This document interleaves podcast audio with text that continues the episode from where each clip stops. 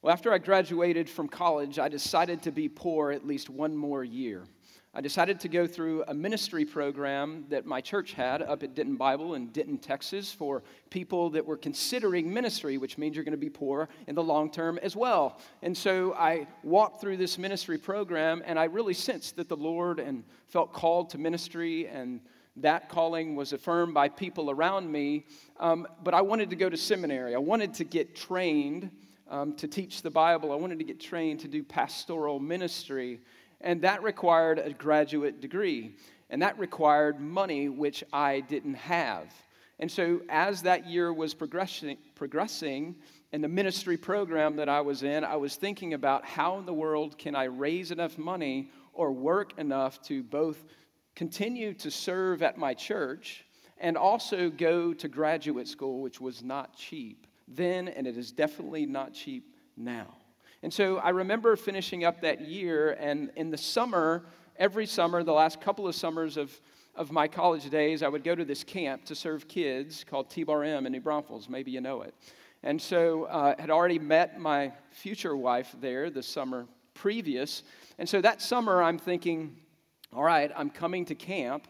And if you serve at camp, it's a great blessing to your spiritual life. But if you do the math, you're there 24 hours a day, and they give you room and board, but you make about $1.27 an hour.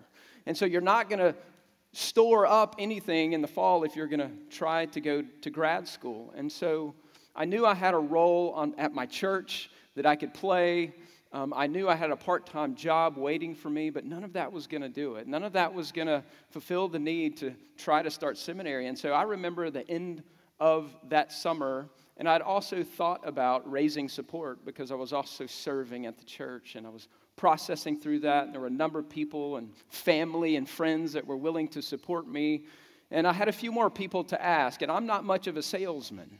Um, I got a marketing degree in college and I'm not much of a salesman. And so it was hard for me. If you've ever had to raise support, um, you're putting yourself out there. It's a hard thing to do to go, I need you to help support me so that I can go do this thing, so I can be a part of ministry and learn and grow.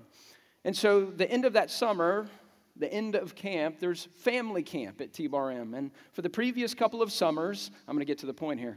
For the previous couple of summers, there was the same family, and they were from Midland, Texas, and they had two girls and a boy. And these young kids were in elementary school, and I loved this family. And I thought, well, maybe I'll give them information. Maybe they would be interested in supporting me. And I didn't think anything of it. At the end of camp, there was about three weeks left, and I was starting seminary. And I knew I could get to at least one semester in of seminary without trying, having to figure out something else to do. I knew my money could get me that far. And I told um, this family about my need. And a couple weeks later, as I was starting seminary, I found out that they had sent an incredibly generous gift. And they continued to send generous gifts in the years that I was in seminary. Like a gift, I mean, you're, you're living on ramen and you've got a part time job, and the gift was able to supply all of my needs that I had to finish seminary. Have you ever been on the receiving end of an extreme generosity? You ever been there?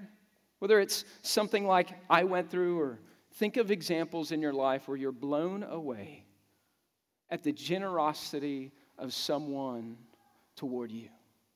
Have you ever been on the other side of it? Have you ever been on the side, the sweet side, where you get to give something to someone else or give something and it blesses someone else? When you do that, it's contagious if you've ever been a part of something like that. This morning, we're going to talk about generosity. It's one of the secrets of really living. One of the secrets of really living is giving and being generous. The Philippian church knew what that was like. They were able to financially support the Apostle Paul and generously give toward his needs, and Paul received it with joy. Turn with me to Philippians chapter 4, and today we'll primarily be in verses 14 through 23. But we come to the end of Philippians, and there's some great principles that we can take out of this text this morning on generosity and giving You know, I don't know about you, but this is an interesting morning if I, the pastor is going to talk about giving, all right? I'm hitting the exit right now. Fun to talk about. And perhaps it brings up memories for you. Maybe they're bad memories. Maybe you grew up in a church where there's financial impropriety. And so when the pastor, who's supported by the church, talks about it, I've got my radar up. And I understand the sensitivity of that. And maybe you look and you go, Well, I've also experienced or seen the preacher on TV that just wants money to fund his private jet. You're sensitive about that. I understand. I agree with you. And yet, the Bible continues to talk about money and generosity from a generous God. And because we teach the Bible and we just walk through the Bible in an expositional way, we're going to get to text in which we see the issue of money and generosity. And so that's where we come today. Last week, Chris talked about Christ being our strength. Because if you have Jesus, the point is you have all that you need, that you can be content. And contentment is a learned thing, it's not a circumstantial thing. If you have a lot or you have a little, and it comes from knowing Christ. Contentment comes from knowing Christ. And today, what you're going to see is this you're going to see the fruit of contentment lived out because when you live a contented life and you believe that Jesus supplies all of your needs and all that you needs you have come out of him it brings contentment and then it brings a freedom to be generous to other people. And that's what we're going to see this morning. Three important principles about generosity and then a closing thought from Paul. So open the Bible, Philippians 4, and I'm going to start in verse 10 so you get a context, and we'll, but we'll primarily be in 14 through 23. God's Word. Don't have it on the screen, Bibles on the end of your row, um, page 982. We got to use our Bibles. This is a great thing, a, a novel thing. Open your Bible to Philippians chapter 4 verses 10 and following. God's word says this I rejoiced in the Lord greatly that now at length you have revived your concern for me. You were indeed concerned for me, but you had no opportunity. Not that I'm seeking, speaking of being in need, for I have learned in whatever situation I am, I can be content. I know how to be brought low and how to abound. Remember, he's in prison and he's hungry and he's had much before. And in any of these circumstances, I've learned the secret of facing plenty and hunger, abundance and need. I can do all things through him who strengthens me. And here's the primary passage we're in today. Yet it was kind of you to share my trouble. And you Philippians yourselves know that in the beginning of the gospel, when I left Macedonia, no church, see that? No church entered into partnership with me here it is, in giving and receiving, except you only. Even in Thessalonica, after he had left, you sent me here to help for my needs once and again, multiple times. Not that I seek the gift, but I seek the fruit that increases to your credit.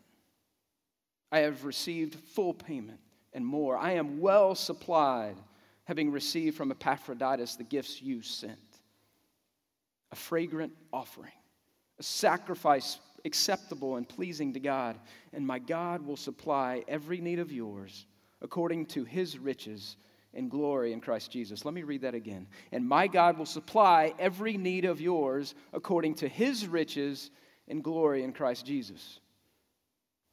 And here's the worship To our God and Father be glory forever and ever. Amen. Greet every saint in Christ Jesus. The brothers who are with me greet you. All the saints greet you, especially those of Caesar's household. And here's the benediction The grace of the Lord Jesus Christ be with your spirit. Three important principles about generosity. The first one is this generosity takes intentionality and sacrifice from God's people. Generosity, if you're taking notes, I don't have it up here, that's what you write down. Generosity takes intentionality and sacrifice from God's people. Look at it there in verse 10. You see it in verse 10 at the beginning. He revived your concern for me. He's given them a financial gift. In verse 14 in our text this morning, you were kind to do what? Share, that's the word we get for fellowship, my trouble. What's his trouble? His trouble is, is he's in prison. And we said this a few weeks ago, but when you're in prison back in the day, prison reform and the way that they paid for prison is the prisoners had to pay for it. They had to pay their own way to be in prison. And this is his situation. That was his trouble. And he was also basically awaiting a death sentence. Is, is Caesar going to say up or down? Am I going to live or am, am I going to die? And then he said, No church has entered into partnership. He's used that word multiple times. It's the same word, koinonia, we get for fellowship. He used it in chapter one. And he even says that they are partakers together. It means they're laboring together. Even though Paul goes to all these different places and ministers because they support him, they are a part of it. It's as if they are there. They're intentional. Think about the intentionality of a church. This Philippian church, as we've said, is impoverished. It's impoverished. They're living in poverty. They don't have a lot. They're not giving from their surplus. They're impoverished. They are also persecuted. And yet they're the only church. The implication is, and you see this in the book of Second Corinthians and also in the book of First Thessalonians, is some of these churches that Paul came and planted and taught that they weren't giving to his needs, like, hey, go find a hotel, but come teach us. You pay for the hotel, but come teach us. Not Philippians. The Philippians paid for, paid for Paul to do ministry, not just to them who led them to Christ, but also in other places. They were intentional to care for Paul, even when they weren't meeting his needs, when, they were, when he was going to meet other people's needs and sharing the gospel, they were intentional. They were the only church partner. They were also sacrificial, impoverished, persecuted. And think about it. How did that gift get to Paul in Rome? Epaphroditus. Epaphroditus was in the church, and he sent, he took the long trip from Philippi to Rome. And on the way, as he was walking and with his sandals on, he got sick and he almost died. That's how committed these people are to caring for Paul's needs. See, generosity takes intentionality. It takes thinking through what you're going to do and making sacrifice. How do you think about using your money for God's kingdom? How do you process through giving to your church? Are you intentional about it? Are you intentional about giving to kingdom work? How much thought goes into it? As a church, how are we processing through the money and the stewardship that God gives us with our budget? That's a question. That's why we have a finance team. It matters how we steward God's money. Money that you give to this church to preach the gospel, money you give to support the staff, money you give to support the ministries, money you give to support our supported ministries and missionaries all over the world. It's important to steward that. It's important to be intentional about money, about giving, about our generosity as a church, like the Philippian church. I think about it in this way. When I personally think about stewardship, in generosity or giving financially, I think in three jars. I've got one jar that is what I'm going to give. I got another jar that's what I'm going to save. And I got another jar that what I'm going to spend. And kids, if I got $10 that I make a month, I'm going to put $1 in for giving. That's 10%. I'm going to put $1 in for saving. That's 10% and I'm going to live off and spend the other 80%. I'm going to live off the 80%. And I know that's countercultural because we always say, well, if I make this, I'm going to live up to that point or beyond that point. But when you live below your means, you're able to be generous with what God has given you.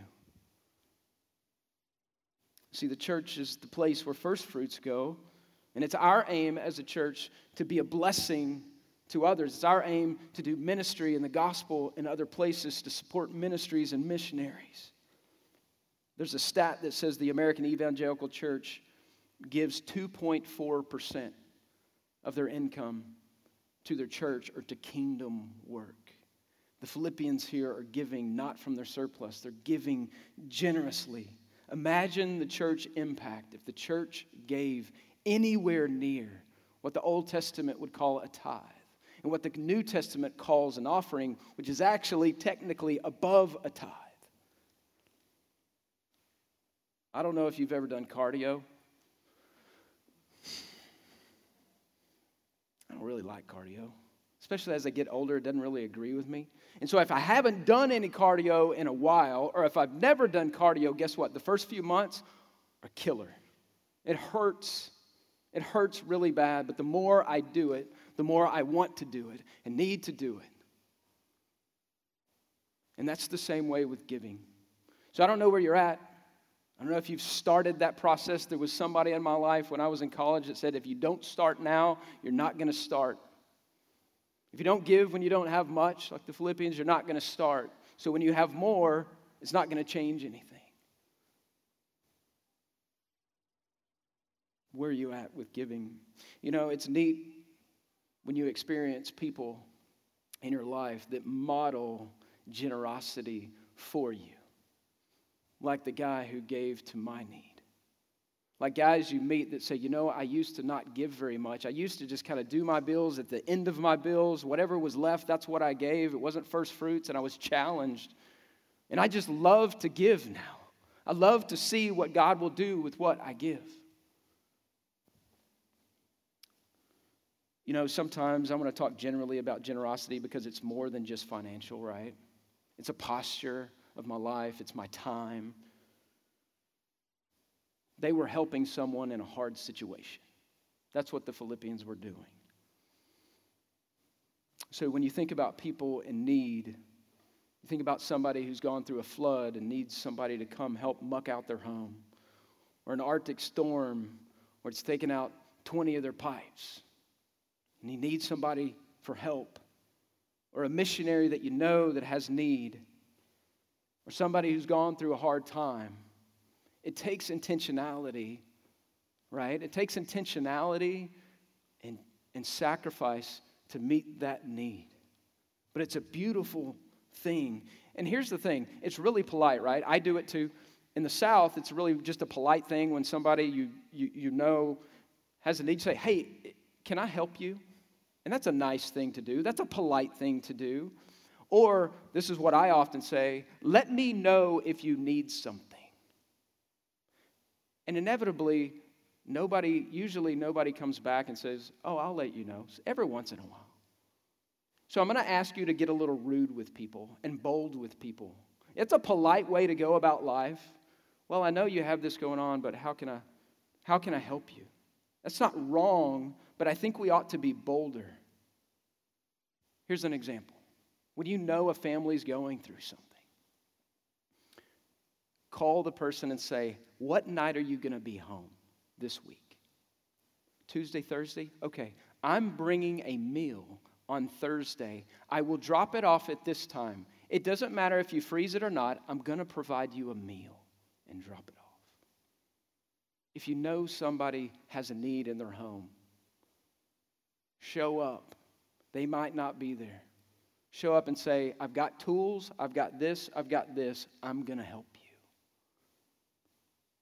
I think I'm very polite, but oftentimes I don't move into action when I should just go try to meet a need. How about you? If you know somebody has a financial need, drop off a check anonymously or however you want to send it. Care for people. Generosity takes intentionality, it doesn't just happen. And sacrifice from God's people. And maybe you're here this morning, and, or maybe you've got this thing in your head where it says, you're saying to me, Pastor, it sounds like God or you or the church just wants something from me. You just want something from me. Let me tell you something. Here's a truth that will, will blow your mind if you don't think about it. But everything you have, your bank account, your cars, your house, your kids, your spouse, all of it is God's. It's all God's. He's loaned it to you. You're a steward of it, you're a foreman of it. Hear it? You're a foreman. You're a steward of what He's given you to make much of Him. And so, none of the stuff that we have, none of it's ours. Not a thing. It's His. It's His anyway. He doesn't need your money, it's already His. He's a God who owns the cattle on a thousand hills. It's all His. It's on loan to you and to me. But here's the thing God doesn't want something from you, He wants something for you. And that's the beauty of the rest of this text. There's a responsibility here that we've been talking about, but the beauty here is that there's something that God wants to give you as you are generous. Look at it. This is awesome. Here's your second point sowing generously reaps a fruitful harvest for you. Sowing generously reaps a fruitful harvest for you. Look at verse 17. Not that I seek the gift, remember, they've given him this gift, but I seek the fruit or the reward that increases to your credit. This is an accounting term, credit or account. See, there's this heavenly bank account as, as we're generous as believers in Christ and the way that God has been generous to us through his Son, that there's this reward that is awaiting in the future for us. Don't lay up treasure for yourself or moss and rust destroy, thieves break in and steal, but do what? Lay up for yourself treasures in heaven. And so there's this future reward that waits, awaits for us as we give generously. Second Corinthians says it this way when, when, when Paul's talking to the Corinthians who aren't giving about cheerful giving, he says, If you sow sparingly, you're going to reap sparingly. But if you sow generously and bountifully, you will reap bountifully. And so there's this kingdom ethic that when you think about your bank account and you think about your savings account and what, how much time you spend thinking about how much money you have, um, how much money you're saving, there's this spiritual, heavenly savings account that can accrue the interest on it's better than what you're doing at the bank, I can promise you that. As you give yourself and the things that are on loan to you away. Sowing generously reaps a fruitful harvest in the future. Here's the thing back in chapter 1, where he calls them partakers, where he says, You're partners and partakers, that means you're laborers.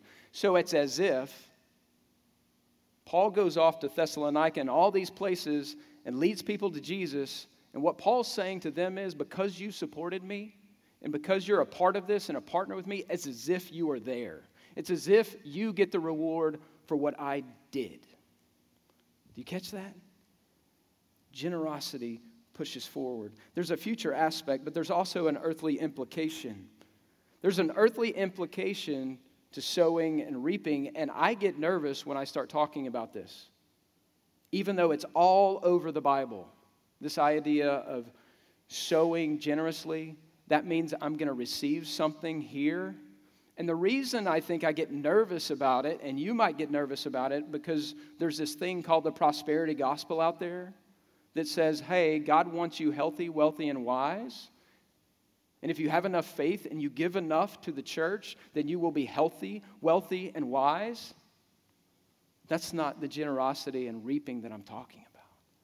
You see, oftentimes the return here is probably not financial, but it's spiritual bounty, it's spiritual supply to us.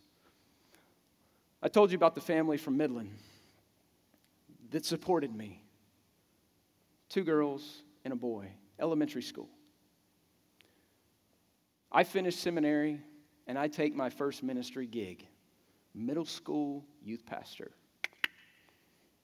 in Houston. Awesome. Kids were awesome. And I spent about nine and a half years working with kids. And I had the joy, really, of, uh, of seeing kids from about sixth grade all the way through 12th grade. A number of those classes I get to walk from sixth to 12th grade. Got to be a part of their lives. I got to help shape and mold them alongside of their parents. And you just have some students, right? You have some students. You have some kids that you just continue to do life with when they grow up, and it's really fun. It's really fun to do life, and it's a different scenario. And one of these kids that I'd spent a lot of time with, he was in college, he was a senior in college, and he was back for Christmas. And he calls me and he said, Hey, let's get together. This is a regular occurrence for us. Spent a lot of time with him. He's like, hey, I want to go to Topgolf. Give me a lesson. All right. Go to Topgolf. And so we're sitting talking, and this kid had served at T-Bar M in the summer. And he's a senior, and we talked about anything under the sun. And he goes, Hey, there's this girl. I'm like, All right, here we go. Boys do do that, all right? There's this girl. I met her at camp. She's from Midland. Her name's Emily. And I said, and I said her last name. And he goes, You're like my mom and dad. You know everything before it happens. You know everyone. And he starts telling me more about Emily and his relationship with her. And they're dating, and six months later, they're engaged. And I happened to be in Dallas, and I got dinner with them. Hadn't seen Emily since she was knee high to a grasshopper. Just a cool story. Went to their wedding a few months later in Dallas. And I went up to her dad.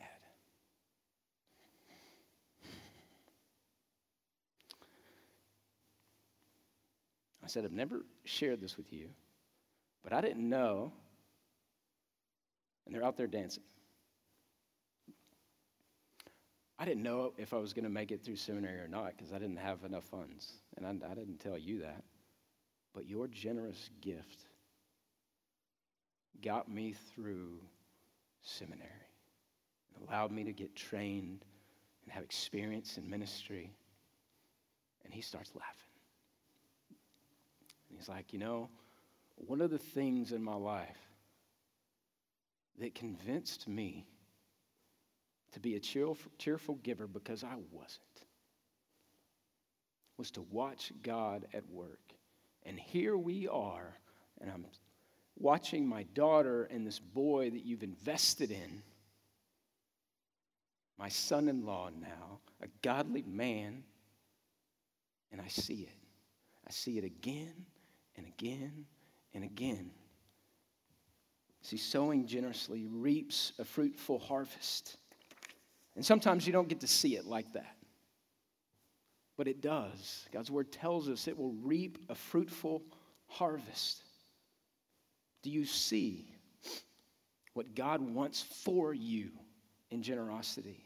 Or do you only see what God wants to take away from you that's not really yours? What does your heavenly bank account have in it? What could change with a, a few intentional and strategic changes in your approach to generosity? Are you sowing generously and cheerfully as the Bible would call us to do? But here's a question How does God receive it? We know we have the responsibility for it. We know it even bears fruit and we're rewarded for it. But how does God receive generosity? How does He think about it? And is God generous?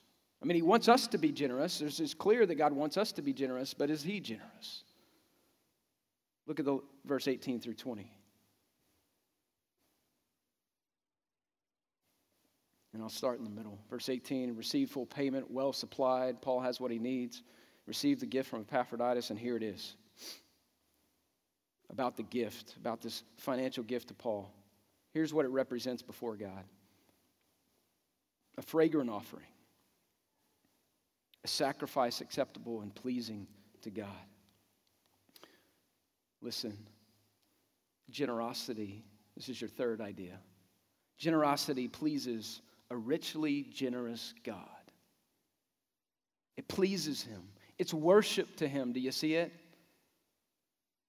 And not only that, it's a God who promises to give us his provision as we are generous. Do you see it? The supply, the promise there, the supply of his care for our need.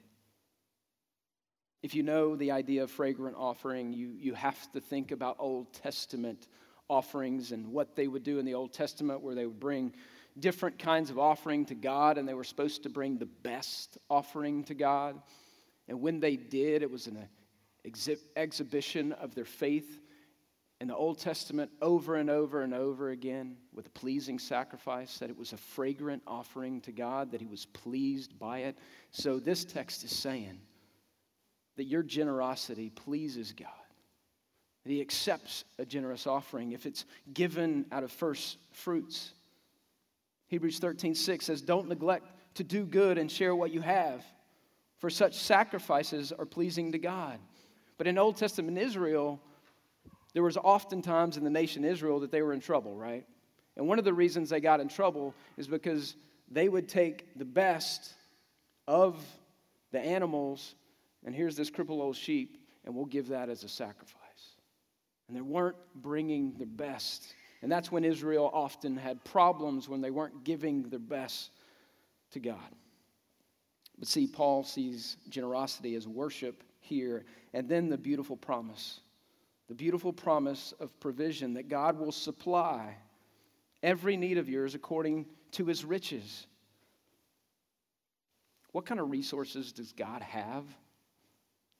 It says here that they are rich, they are endless.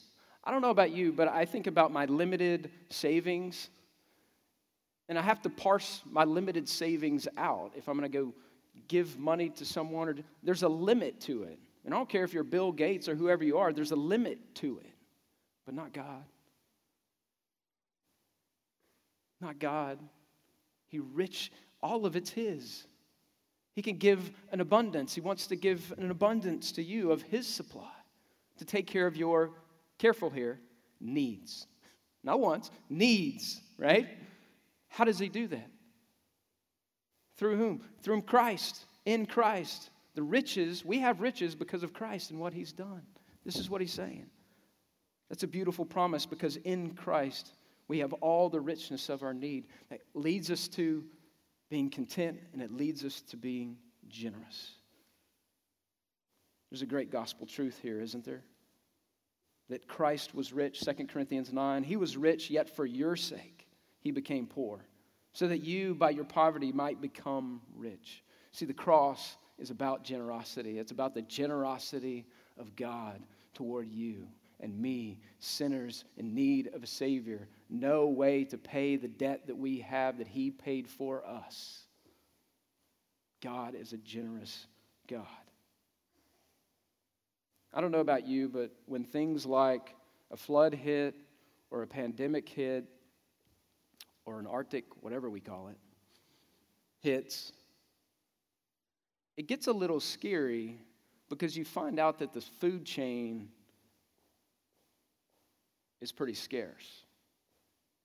You know that feeling where you, you, you go through all this stuff and you go, wow, food can shut off like that. I'm going to go grow a garden. Right? Scarcity. But there's no scarcity with God. There's no need to fear or worry with God. He will supply all of your needs in Christ, C3. It's beautiful truth. So, what kind of offerings are you making? What kind of offerings are you bringing? Are you trusting that even in your hardship and the ups and downs of life, that God will supply all your needs in Jesus? Or are we looking to other places to fill those needs that will never fill those needs and only bring scarcity? One more thing. And he kind of shifts here to the end of the book. One more thing. Look at the last greeting. He's in prison, just a context, he's in prison. Sends this letter, greet every saint in Christ Jesus. He could have easily said, said just greet so and so, every saint. He knows these people. He knows Lydia. He knows the slave woman. He knows the jailer. He knows these people. Every one of them greet them. The brothers who are with me greet you. If you go to Romans 16, you can see a list of people that were likely with him. We know Timothy's with him, and a long list. So think about this with Paul. He's living in community even though he's going through an incredibly hard time, and people are willing to move close to him and around him even though they could risk hardship as well. And so when you think about being in hardship or being in a pandemic, you still need community. You still need the care and love of other people around you, even if you're the Apostle Paul. We need to live in community, and we also need to live on mission.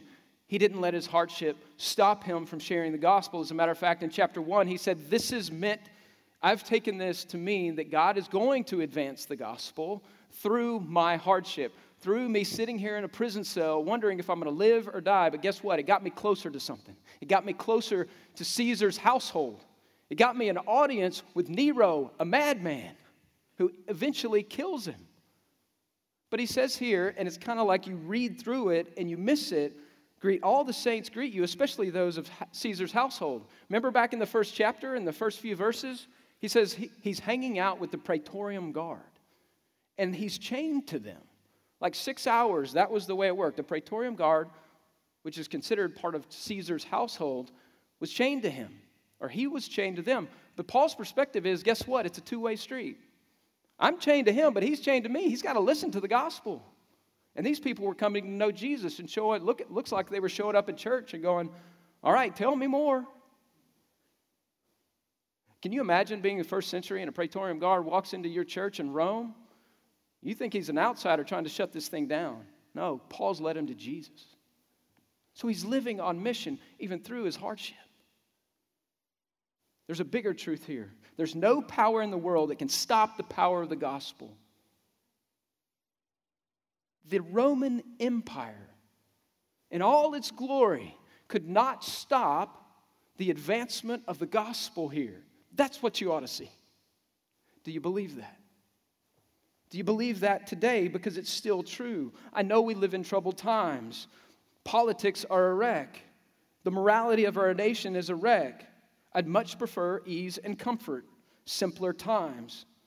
But there is no, absolutely no reason for fear. None. There's no reason to hide as Christians, whether people try to cancel you or not. The power of the gospel is bigger than all of that.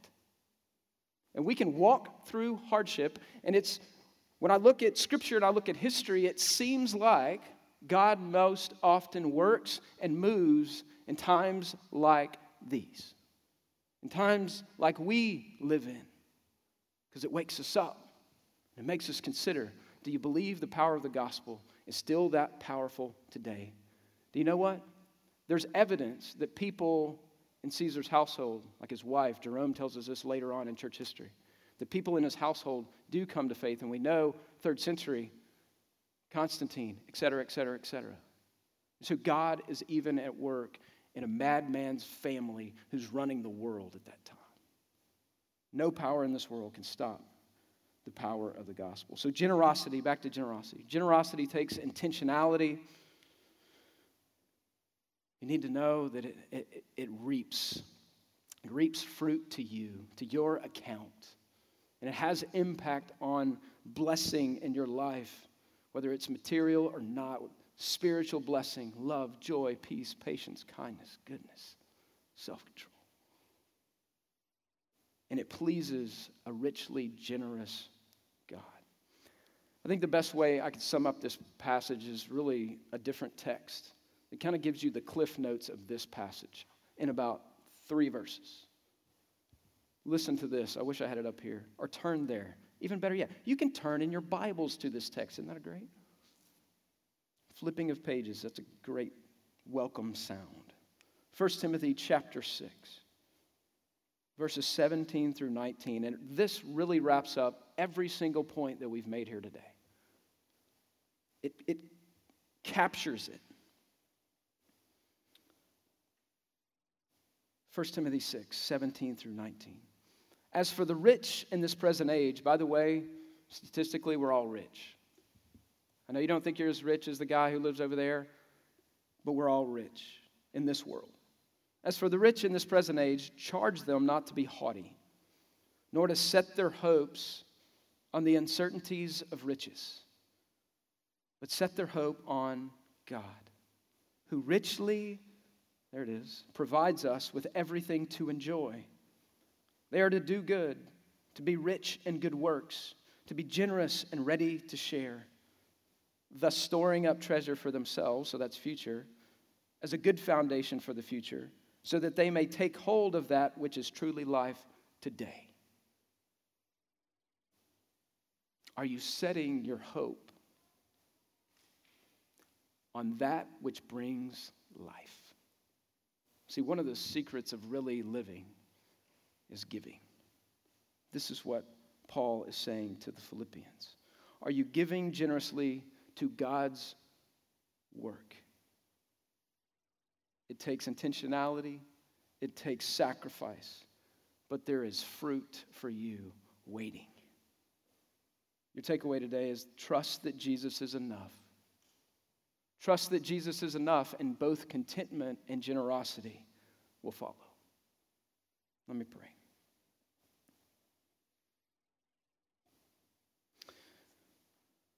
Father, you're a generous God.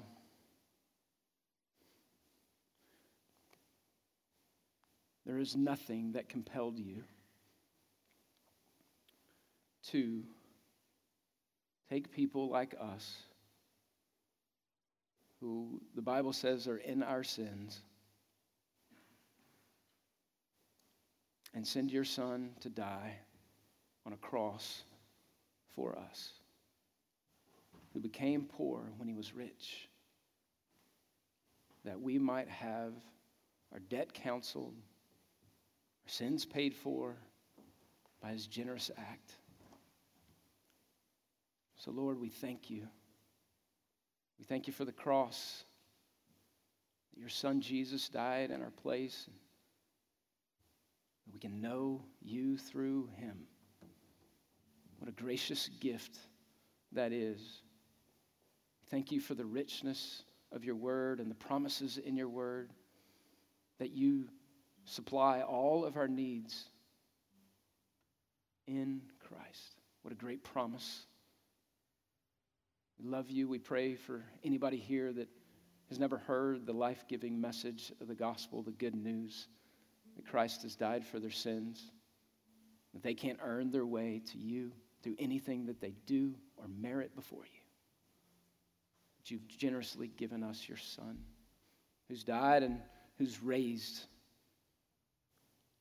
and who sits at the right hand of the Father and continues to intercede. And through your Spirit, you continue to supply all that we need, that you are there in our deepest trouble. Help us be a church who reflects that, who reflects the gospel and cares for one another and is generous to each other as you've been generous to us. In Jesus' name, amen.